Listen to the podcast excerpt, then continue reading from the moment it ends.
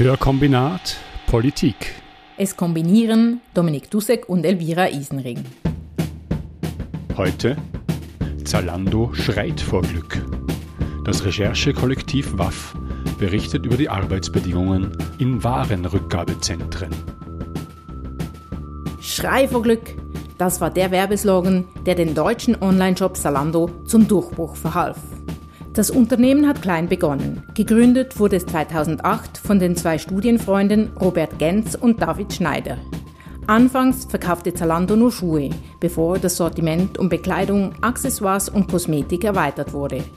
Die ersten Reaktionen auf die Geschäftsidee der beiden waren verhalten. Schuhe im Internet bestellen, das kann nicht funktionieren. Verpackt wurde im Keller ihres Büros. Nach der Lancierung der Schrei vor Glück-Kampagne konnte Zalando nach ganz Europa expandieren. Seit 2011 liefert das Berliner Unternehmen auch in die Schweiz. Heute ist Zalando ein Milliardenkonzern mit 16.516 MitarbeiterInnen. Diese allerdings schreien nicht zwingend vor Glück. Ganz allgemein gilt in der Modebranche, die meisten Menschen, mehrheitlich Frauen, die unsere Kleider herstellen, verdienen nicht genug, dass es zum Leben reicht. 2019 änderte Zalando seinen Markenclaim in Free to Be. Der Leiter für Marketingstrategie sagte dazu, wir glauben an eine Welt, in der jeder Mensch die Freiheit haben sollte, er selbst zu sein, unabhängig von Größe, Alter, Geschlecht oder Herkunft. In Bezug auf Klamotten sieht diese Freiheit zur Persönlichkeitsgestaltung zum Beispiel so aus. Europäische Frauen haben im Schnitt 118 Kleidungsstücke im Schrank. Sie kaufen jedes Jahr 60 neue Stücke dazu. 40 Prozent ihrer Kleider tragen sie nie oder nur zwei bis viermal. Die Schweiz steht weltweit nach Luxemburg an zweiter Stelle bei den Pro-Kopf-Ausgaben für Kleidung und Schuhe. Schweizer Konsumentinnen und Konsumenten werfen jedes Jahr über 100.000 Tonnen Kleider weg. Die Modebranche zählt zu den umweltschädlichsten Industrien der Welt. Missstände finden sich entlang der gesamten Lieferkette. Die Brennpunkte, Menschenrechtsverletzungen, Umweltzerstörung und ein gigantischer Abfallberg von Kleidern. Das ein paar Fakten, zusammengetragen von Fashion Revolution. Der Markt ist im Grunde genommen komplett übersättigt. Gekauft wird trotzdem heiter weiter. Es geht ja um sich selbst sein. Auch der Onlinehandel boomt. In der Schweiz werden heute bereits drei von zehn Kleidungsstücken im Internet gekauft. Der größte Onlinehändler ist Zalando. Schrei vor Glück oder Schickes zurück. Ein fester Bestandteil des Onlinehandels sind Retouren. Ist man mit einer bestellten Ware unzufrieden, schickt man sie ganz einfach wieder zurück. Bekleidung und Accessoires ist die Produktkategorie mit der höchsten Retourenquote. Gemäß einer Studie der Hochschule Luzern betragen die Prozesskosten pro Retoure 20 Franken. Die Kunden und Kundinnen bezahlen diese 20 Franken jedoch nicht. Wer bezahlt sie dann? Und damit wären wir wieder bei den MitarbeiterInnen von Zalando. Genauer, wir sind bei den MitarbeiterInnen, die in den Retourenzentren von Zalando stehen und die zurückgeschickte Ware prüfen, sortieren, reinigen. Noch genauer genommen sind es nicht einmal die Retourenzentren von Zalando. Zalando hat diesen Bereich nämlich outgesourced. Outsourcing bedeutet selten was Gutes. Auf jeden Fall nicht für die outgesourced arbeitenden Menschen. Um sich mit Persönlichkeitsfragen zu beschäftigen im Stile von Wer bin ich, wer will ich sein und wie drücke ich das am besten aus, bleibt keine Zeit. So viel sei bereits vorweggenommen. Wie die Arbeitsbedingungen im Retourengeschäft aussehen, weiß Jenny Steiner vom Recherchekollektiv WAF. Sie hat zusammen mit Reto Nägeli in den Retourenzentren recherchiert. Dominik hat mit ihr gesprochen. Jenny Steiner, ihr vom WAF habt zu dem Beobachter euch angeschaut, äh, die Arbeitsbedingungen im Onlinehandel, also bei großen Versandhäusern, bei denen man online bestellen kann. Am Anfang vielleicht mal kurz zur Schweiz. Das kommt so ein bisschen am Rande vor in dem Text, dass, ich glaube, steht zum wiederholten Male, wäre 2022 in der Schweiz am meisten online retourniert worden, Ware retourniert worden. Ist das eine Tendenz, die es schon länger gibt? Wie lange hat denn die Schweiz schon diese vielleicht eher traurige Vorreiterrolle? Diese Zahlen basieren auf einer Studie von der DPD, die hat die in Auftrag gegeben und da werden jedes Jahr in der Schweiz über 1000 Leute befragt. Und gemäß diesen Zahlen waren es 2017 erst 8% die Retourenquote. Also 8% aller online bestellten Pakete wurden zurückgeschickt. Das hat sich dann während der Pandemie verdreifacht. Es war dann schon ein Viertel ungefähr 2021 und jetzt ist es schon fast äh, ein Drittel, 29 oder 30 Prozent, wenn ich es richtig im Kopf habe. Mhm. Der Vergleich, der Durchschnitt der anderen 19 Länder, die Teil dieser Studie sind, ähm, liegt bei 14 Prozent. Andere Zahlen haben wir auch noch gefunden in deinem äh, Text, eben dieses Drittel aller Online-Käufe, die retourniert würden. Was Kleidung betrifft, ist die Zahl sogar noch höher, also Kleidung wird überdurchschnittlich retourniert. Bei Zalando, was ihr euch insbesondere angeschaut habt, äh, ist die Zahl ebenfalls höher, da geht es gegen 50 Prozent. Dann habe ich noch die Zahl gefunden, dass äh, in der Hochsaison allein bei Zalando können das 170.000 Pakete pro Tag sein, die retourniert werden. Und Zalando wickelt ja sein ähm, Retourengeschäft über zwei Dienstleister ab. Und einer dieser beiden sagt zum Beispiel, dass er für alle seine Kunden im Jahr 17 Millionen Pakete behandelt. Das sind ja unglaubliche Zahlen. Du hast schon gesagt, dass das steil nach oben gegangen ist. Und seit jetzt die Corona-Maßnahmen beendet sind, ist diese Tendenz, hat sich aber anscheinend nicht geändert. Oder wie ist das? Vielleicht kann ich so drei Aspekte kurz anschneiden, die interessant scheinen, finde ich. Also das eine ist, dass es nicht nur die großen Logistikdienstleister gibt, die beispielsweise für Zalando die Retouren abwechseln, sondern es gibt auch ganz viele kleine, die dann vielleicht eine Handvoll ähm, Kunden haben. Dann kann man sagen, es ist ja eigentlich eine Wachstumsbranche, oder wie du gesagt hast, die Retourenquote nimmt zu, es gibt immer mehr auch Online-Bestellungen, mehr Retouren. Und man sieht das zum Beispiel bei der einen Firma, MS Direct, die im Text auch vorkommt, die hat an seinem Retourenstandort in Arbon dieses Jahr, hat äh, da aufgestockt auch um äh, 350 Arbeitsplätze, ähm, sind jetzt ungefähr 600 dort am Standort. Das ist eine Fließbandarbeit, das ist eine Arbeit, die in der Schweiz, äh, die man gar nicht mehr so oft antrifft. Das heißt, viele haben das auch in andere Länder, also auch für Retouren aus der Schweiz in andere Länder ja, verlagert. Ja, genau, also zum Beispiel Bonprix oder Amazon, die lassen so diese Retourenbearbeitung, die ja sehr aufwendig ist, oder das Handarbeit in Ländern mit tieferen Lohnniveaus machen. Und auch zum Beispiel äh, Zalando in Deutschland, also hat auch Retourenzentren in Polen, wo diese Retouren dann abgefertigt werden. Jetzt leuchtet es natürlich äh, ein aus äh, Arbeitgebersicht, dass man gerne billige Arbeitskräfte hat und dass deswegen ein Teil dieser Branche in, in Billiglohnländer verlagert wird. Äh, aber eben bei Zalando zum Beispiel ist das ja, scheint es nicht so. Was gibt es denn für Gründe, um äh, die Retourenbranche in der Schweiz auch selbst abzuwickeln? Der Hauptgrund sind die sogenannten Industriezölle.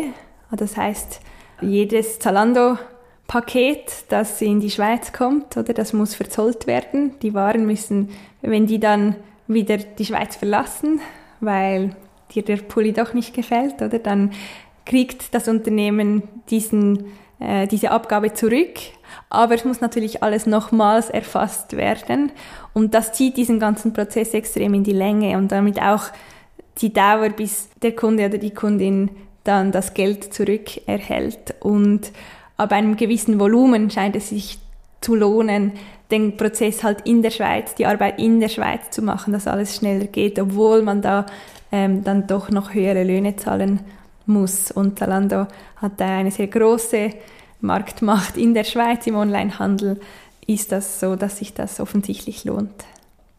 Ja, zu den Arbeitsbedingungen kommen wir gleich noch, aber was das alles mir auch sehr zu sein scheint, vor allem wenn es so boomt und immer mehr zunimmt, mir, diese ganze Retourengeschäft scheint mir etwas sehr umweltunfreundliches zu sein, zumal wenn es dann noch bei anderen Unternehmen äh, über Polen oder andere Länder läuft und die Wege noch äh, länger werden.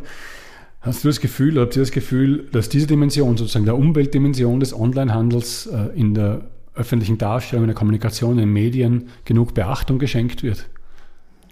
Ja, ich denke tatsächlich eigentlich viel mehr und das war auch ein bisschen der Ausgangspunkt eigentlich von unserer Recherche. Also es gab immer wieder Medien, die so die ökologische Dimension in den Fokus gerückt haben.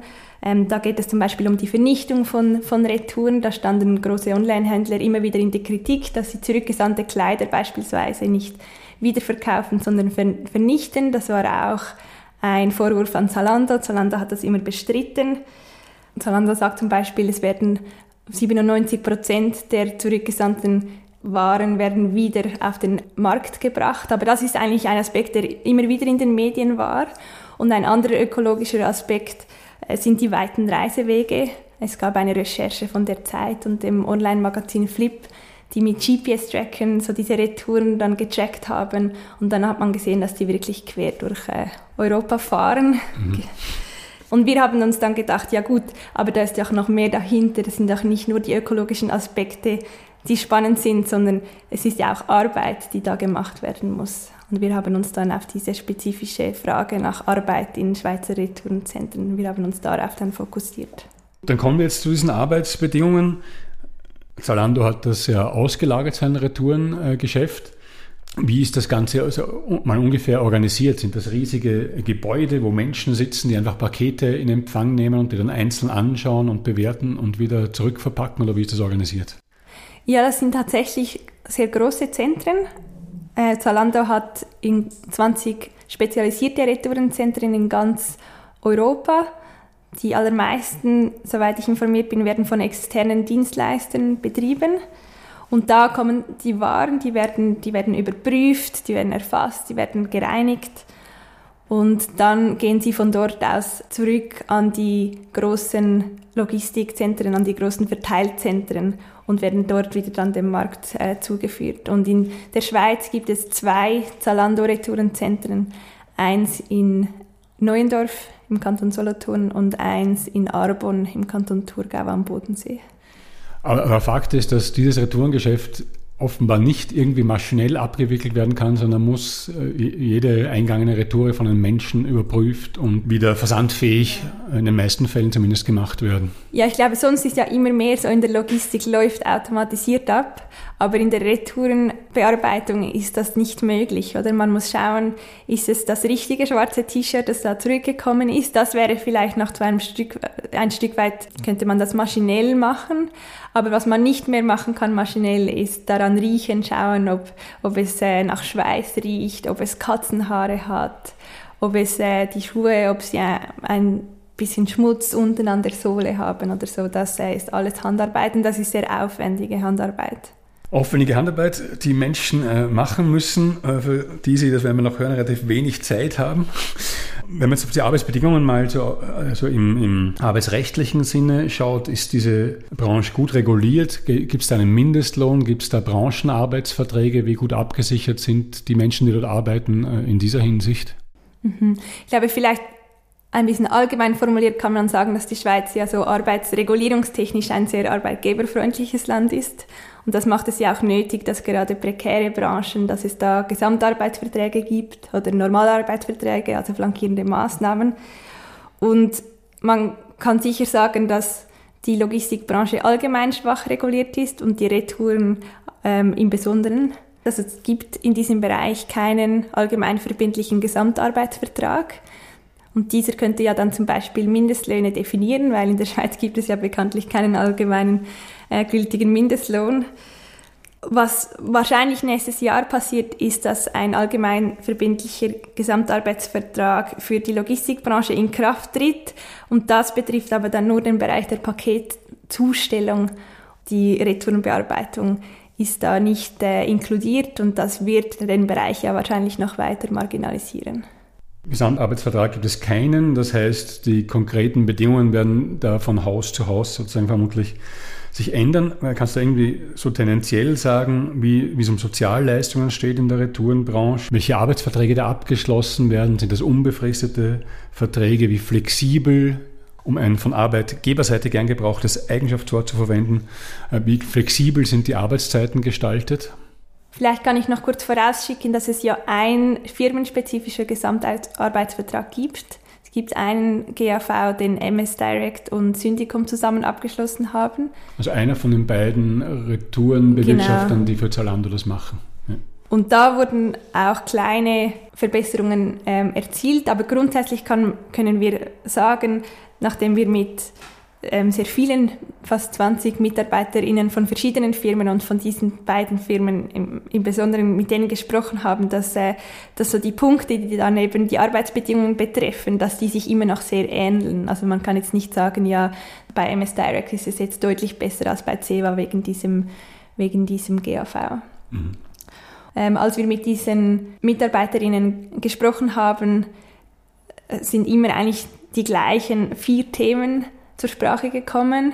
Und ich glaube, mit Abstand das wichtigste Thema ist der Lohn. Die Löhne sind, sind sehr tief. Die UNIA sagt, dass sie 25 Prozent unter dem Branchenniveau für Einstiegslöhne im Onlinehandel liegen. Eben bei CEWA in Neuendorf verdient man auf 100 Prozent als Einstiegslohn 3.468 Franken brutto ohne 13. Monatslohn. Das gibt ähm, etwas mehr als 18 Franken pro Stunde, wenn man das runterrechnet, Basislohn ohne äh, Ferien- und Feiertagszulage. Und das, was die Leute eigentlich immer sagen, oder sie, sie sehen, was am Schluss auf, bei ihnen auf dem Konto landet, Sie sagen immer, sprechen dann immer von knapp 3000 Franken. Wenn man Quellensteuer zahlt und das direkt abgezogen ist, oder dann sind nicht mhm. mal 3000 Franken am Ende des Monats auf dem Konto. Und die Mitarbeiterin vom MS Direct oder sehen, was im Stundenlohn, was da dann rausschaut auf ihrem Konto Ende des Monats und, sie und da sprechen alle immer von den 18 Franken. Und ich glaube, das kann man sagen, das ist, äh, auch wenn man sich andere Tieflohnbranchen anschaut, ist das einfach sehr, sehr tief. Weitere Punkte sind eben da die Flexibilität, aber dann vielleicht ein bisschen anders gelagert. Ich glaube, die Retourenbranche, das liegt in der Natur der Sache, das ist extrem volatil, es ist sehr dynamisch, es, es gibt sehr starke Schwankungen, wie viele Pakete das da in einer Woche zum Beispiel zurückkommen. Manchmal weiß man es, Black Friday, Weihnachtszeit oder so, manchmal ist es aber offenbar auch schwieriger vorherzusagen. Die Firmen wollen dann schauen, dass halt nur gerade die benötigte Anzahl Arbeitskräfte am Fließband steht. Und das kann über Arbeit auf Abruf gelöst werden und das passiert unterschiedlich, also äh, über temporär Angestellte oder über tiefprozentig Direktangestellte, die dann je nachdem ähm, für die Schicht aufgeboten oder früher nach Hause geschickt werden. Und ist es dann Jetzt bei denen, die so einen Vertrag haben über halt eine nicht sehr hohe Prozentzahl, ist das wie Bestandteil des Vertrags, dass sie aber bereit sein müssen, um einzuspringen oder wird das einfach erwartet und dann dementsprechend, sagen wir mal so, dann dementsprechend reagiert, wenn jemand zu oft sagt, er kann das jetzt nicht machen zum Beispiel? Da widersprechen sich auch die Darstellungen. Ähm, es gibt ja eine gesetzliche Verpflichtung der Arbeitgeber, dass sie zwei Wochen im Voraus Dienstpläne bekannt geben und beide Arbeitgeber sagen auch, dass sie das machen. Es gibt Mitarbeiterinnen, die sagen, dass sie das zum Teil sehr kurzfristig erfahren, gerade was die Samstagsdienste anbelangt. Ähm, aber vor allem ein Thema ist, dass die Leute früher nach Hause geschickt werden. Und das erzählen die Mitarbeitenden beider Firmen, dass das vorkommt, dass sie bei einer geringen Arbeitslast ähm, früher nach Hause geschickt werden. Die temporär Angestellten äh, bei der CEWA oder die im Stundenlohn Angestellten bei, bei MS Direct wenn man das akzeptiert, oder, dann ist es auch, ist es auch rechtens. Die Frage ist dann, traut man sich zu sagen, dass man das nicht akzeptiert und dass man halt den Lohn eigentlich möchte für äh, meine, die Zeit. Wenn Sie früher nach Hause geschickt werden, das erfahren Sie an, an, dem Tag, das erfahren Sie dann, wenn Sie nach Hause geschickt werden. Das erfahren Sie dann, wenn Sie nach Hause geschickt werden, mhm. ja.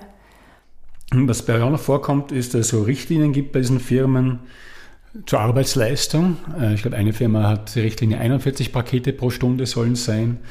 Und bei der anderen sind es 45 Pakete, das sind eineinhalb Minuten pro Paket. Ja. Da müssen Sie inspizieren, gegebenenfalls reinigen und so weiter. Das scheint mir schon relativ kurz zu sein. Wie, sehen das die Angestellten der Branche? Mhm. Ich glaube, das, sind, das wären dann die Punkte drei und vier. Mhm. Das eine ist eben der Zeitdruck, den viele MitarbeiterInnen erwähnt haben. Und das andere ist auch, dass es eine körperlich anstrengende Arbeit ist. Es ist eine Arbeit, die hauptsächlich im Stehen, also eigentlich immer im Stehen verrichtet wird. Es ist eine anstrengende Arbeit, weil diese Pakete ja immer dann von Hand, sie werden vom Fließband genommen, sie werden geöffnet. Es wird da rausgenommen, was da drin ist. Zum Beispiel, wenn es ein paar Winterstiefel sind oder werden die Winterstiefel, wird geschaut, ja, ist es die gleiche Größe, gibt es, gibt es Schmutz, sind sie noch, noch feucht oder so. Und dann, je nachdem, wenn es Schmutz gibt, müssen sie gereinigt werden. Und das muss erfasst werden, sie werden wieder verpackt und sie werden zurückgestellt. Viele äh, Personen, mit denen ich gesprochen habe, sie sagen, dass es ein Stress ist. Es gibt auch Einzelne, die sagen, mit der Erfahrung schafft man es gut. Also es ist da nicht, dass alle das mhm. immer sagen. Was alle gesagt haben, ist, dass es ja nach Jahreszeit unterschiedlich ist, dass es im Winter schwieriger ist als äh, im Sommer, weil die Schuhe, weil die Schuhe und, und die Wintermäntel sind offenbar mühsam. Also es ist offenbar so, dass man sich dann auch gerne die ein bisschen einfacheren Pakete raussucht. Zum Beispiel T-Shirts sind offenbar einfach, aber Abendkleider sind sehr mühsam, weil die Leute offenbar Abendkleider bestellen, einmal tragen und dann wieder zurücksenden. Du hast gesprochen äh, beim Lohn von Quellensteuer. Jetzt habe ich auch, ich war auch mal Quellensteuerpflichtig in der Schweiz. Das heißt, ich nehme mal an, Quellensteuerpflichtig, das betrifft vor allem Nicht-Schweizer Staatsbürger. Ist das so, dass äh, viele Menschen ohne Schweizer Staatsbürgerschaft diesen Job machen? Ist es so, dass vor allem Frauen diese Jobs machen? Also beides ist korrekt. Es sind zu einem aller, allergrößten Teil Frauen und es sind sehr viele Migrantinnen erster Generation. Es sind viele Frauen, die noch nicht so lange in der Schweiz sind oder die Deutsch erst noch, erst noch lernen müssen. Ich glaube, das ist ganz typisch auch für so den stationären Bereich von der Logistik. Während so die Zustellung eher männlich dominiert ist, ist die Arbeit in Retourenzentren ist, äh, sehr stark feminisiert. Und ich glaube, was da ein sehr wichtiger Aspekt ist, ist, äh, dass bei vielen dieser Frauen der Aufenthaltstitel auch ein Stück weit an, an diesem Job hängt. Und das ist so, hat sich durch die ganze Recherche durchgezogen, hat man auch gemerkt, dass die Leute sehr, sehr zurückhaltend waren, zumindest zu Beginn mit uns zu sprechen, weil sie alle Angst haben, ihren Job zu verlieren. Das Klima der Angst scheint bei Zalando und Co. ein weit verbreitetes Problem zu sein. Vor wenigen Jahren wurde der Skandal laut, dass Zalando von seinen MitarbeiterInnen forderte, sich gegenseitig zu evaluieren. Sonar heißt die verwendete Bewertungssoftware, mit der man Kolleginnen und Kollegen ranken kann wie Käufe im Onlineshopping. Bewertet werden Leistung und Verhalten. Zalando bezeichnete diese Methode als gelebte Feedback-Kultur. Das Instrument schaffe Transparenz und Beteiligung, hieß es damals aus der Manager-Etage. Zwei Forscher von der Humboldt-Universität Berlin haben untersucht, wie die Technologie funktioniert und wie sie sich auf die Beschäftigten auswirkt. Sie bezeichneten die Mitarbeiterbewertungssoftware als ein sehr umfassendes, quasi panoptisches System der Leistungskontrolle. Nach ihrer Einschätzung führte sie zur Verschlechterung des Betriebsklimas und zu größeren psychischen Belastungen. Kurz, das Tool bedeutet für die Mitarbeitenden Überwachung, Leistungsdruck und Stress. Du hast gesagt, am Anfang jedenfalls waren sie oft sehr zurückhaltend. Habt ihr die Leute besser kennenlernen müssen und wie war die Gesprächsbereitschaft, aber auch wie war die Gesprächsbereitschaft der Arbeitgeber? Also wir sind zum Teil selber vor die Zentren gegangen, haben Leute angesprochen, zum Teil hatten wir Kontakte oder Leute, die sich bei uns gemeldet haben. Und es waren aber alle nur bereit, anonymisiert äh, mit uns zu sprechen es war zum Teil wirklich sehr aufwendig, an Gesprächspartnerinnen zu kommen, auch wenn man sich dann mit einer Person zum Beispiel mehrmals getroffen hatte und ein gutes Vertrauensverhältnis etabliert hatte, war es für die Person dann aber auch wiederum schwierig, ihre Kolleginnen zu fragen, weil da das Misstrauen dann wieder, wieder groß war. Und viele Leute dann auch gesagt haben, ja, ich brauche diesen Job, ich bin noch nicht lange in der Schweiz, wenn ich dann besser Deutsch kann oder wenn ich einen anderen Job finde, dann bin ich dann aber auch weg. Und bei den Arbeitgebern, also es war es unterschiedlich. Wir haben Medienanfragen geschickt und Antworten erhalten, zum Teil schneller, zum Teil weniger schnell. Es ist so gewisse Firmen, die wir auch angeschrieben haben, ähm, nicht die Logistikdienstleister, sondern die Online-Händler, da haben einige gar nicht erst reagiert, zum Beispiel Zara ähm, hat nie zurückgeschrieben, C&A hat sich auch nie gemeldet. Es war offensichtlich, dass Retouren ein sehr heißes Eisen sind. Das hat man sehr schnell gemerkt, dann auch bei den, bei den Anfragen. Was hast du herausgefunden darüber, wenn was passiert, wenn Angestellte jetzt über mehrere Monate äh, zum Beispiel so eine Richtlinie von so und so viel Paketen pro Stunde unterschreiten? Ist das äh, in der Branche wird das einheitlich äh, gehandelt oder gibt es da verschiedene Aussagen? Was die Mitarbeiterinnen mir erzählt haben oder uns erzählt haben, lässt sich eigentlich so mit den drei Ks zusammenfassen. Also, dass, sie, äh, dass es viele Kontrollen gibt, dass es Kritik gibt, wenn sie mehrmals hintereinander diese Vorgabe nicht schaffen oder auch Fehler machen und dass es auch zu Kündigung kommen kann. Also, dass man, wenn man mehrere Fehler macht oder oft die Vorgabe nicht erreicht, dass man dann so eine Aktennotiz unterschreiben muss und wenn man drei solche Aktennotizen hat, dass dann oft die Kündigung folgt. Das bestreiten beide Unternehmen. Also jetzt auch die CEWA sagt, das ist ihnen nicht bekannt und dass man auf Schulungen setzt, um die Mitarbeiterinnen zu unterstützen, falls sie Schwierigkeiten haben. Wenn du von Kontrollen erzählst, es kommt bei euch auch im Text vor, dass nicht nur die Betriebe interne Kontrollen machen, sondern es auch externe Stellen, zum Teil auch Kantone, diese Betriebe kontrollieren, ob die Arbeitsbedingungen dort rechtens sind und dass da im Großen und Ganzen sich äh, keine oder nur wenige Beanstandungen ergeben haben. Wenn man jetzt äh, hört, da gibt es mindestens verschiedene Aussagen von Kündigungen und aus welchen Gründen. Was lässt sich da über diese Kontrollen herauslesen? Werden die streng geführt? Sind die Kantone da dahinter, diese Branche vielleicht auch, auch zu mahnen, ihre, die Arbeitsbedingungen besser zu gestalten? Da wäre es sicher gut, wenn man da genauer drauf schauen würde. Es gibt andere ähm, Aspekte wie der sehr tiefe Lohn. Es ist in der Schweiz nun mal erlaubt, einen Lohn zu zahlen, der kaum zum Leben reicht. Oder es ist auch erlaubt, keine Krankentaggeldversicherungen abzuschließen für seine Mitarbeitenden. Und da ist es dann mit den Kontrollen eigentlich nicht getan oder das ist eine Regulierungsfrage. Ähm, du hast auch schon die, Gewerkschaften angesprochen, die jetzt vielleicht jetzt erst diese Branche mehr entdecken. Auch Organisationen wie Public Eye haben sich jetzt mit dieser Branche, mit der Retourenbranche beschäftigt. Was sagen denn Sie dazu und was mich vor allem interessiert, also wenn die Arbeitnehmenden sagen, der Lohn reicht oft nicht zum Leben, heißt das, da entstehen Working Poor in dieser Branche? Ich glaube, das kann man so zusammenfassen. Die UNIA, würde ich sagen, ist jetzt noch ist ja eher am Anfang von ihren Organisierungsbestrebungen jetzt bei der CEWA. Ähm, sie sagen aber, es ist immer so, dort wo viele Frauen arbeiten, ist zum Beispiel der Lohn tendenziell tiefer und dort wo viele Migrantinnen arbeiten, ist es erst recht so. Sonst ist die Syndikum da natürlich eher zurückhaltend, äh, hat sich zurückhaltend geäußert, weil sie diese Sozialpartnerschaft haben mit MS Direct und betonen halt da die kleinen Fortschritte. Es ist wahrscheinlich auch nicht besonders überraschend, dass die Gewerkschaften dann die Betriebe in die Pflicht nehmen, die Branche in die Pflicht nehmen und eine Nichtregierungsorganisation wie Public Eye dann äh, auch an die Regulierung, an den Staat appellieren und grundsätzlich halt eine, eine bessere arbeitsrechtliche Regulierung für prekäre Sektoren wie die Retourenbranche fordert.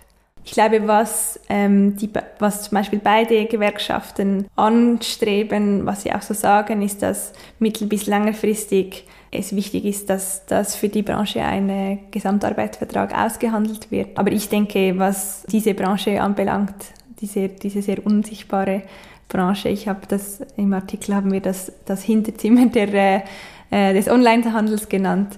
Da ist es wirklich noch ganz am Anfang. Angefangen, das Hinterzimmer sichtbarer zu machen, hat, wie erwähnt, auch die NGO Public Eye. In ihrer Publikation Blackbox Online Modehandel überprüft sie die bekanntesten Onlinehändler wie Zalando, Schein und Co. in den Punkten Verantwortlichkeit und Transparenz. Auch Public Eye hat Zalando mit der Frage konfrontiert, warum sie keine existenzsichernden Löhne zahlen würden. Die Antwort, Zitat, als international agierendes Unternehmen sind wir uns unserer Verantwortung für Mensch und Natur bewusst. Aus diesem Grund begrüßen wir die Diskussion über ökologische und soziale Faktoren, insbesondere die Einhaltung der Menschenrechte in globalen Lieferketten und nehmen aktiv daran teil. Durch unseren Code of Conduct, dem all unsere Partner zustimmen müssen, fordern wir, dass alle Mitarbeiter entlang unserer Eigenmarkenlieferkette Mindestlohn erhalten. Existenzlöhne sind ein komplexer Sachverhalt, der alle Akteure der Modeindustrie betrifft und nur gemeinsam gelöst werden kann. Offensichtlicher Wolkensprech. Anstatt sich zu einem mehrseitigen Verhaltenskodex zu bekennen und über die Komplexität von existenzsichernden Löhnen zu salbadern, könnte Zalando das Problem auch ganz unterkomplex angehen und einfach die Arbeitsbedingungen verbessern und höhere Löhne bezahlen. Wenn ein Unternehmen nur durch Ausbeutung rendiert, dann müsste die Geschäftsidee vielleicht doch nochmals gründlich überdacht werden. Auch die Tonnen von CO2 und die Müllberge von Kleidern gäben Anlass dazu. Vielleicht hatten diejenigen ja doch recht, die anfangs meinten, Schuhe im Internet bestellen, das kann nicht funktionieren.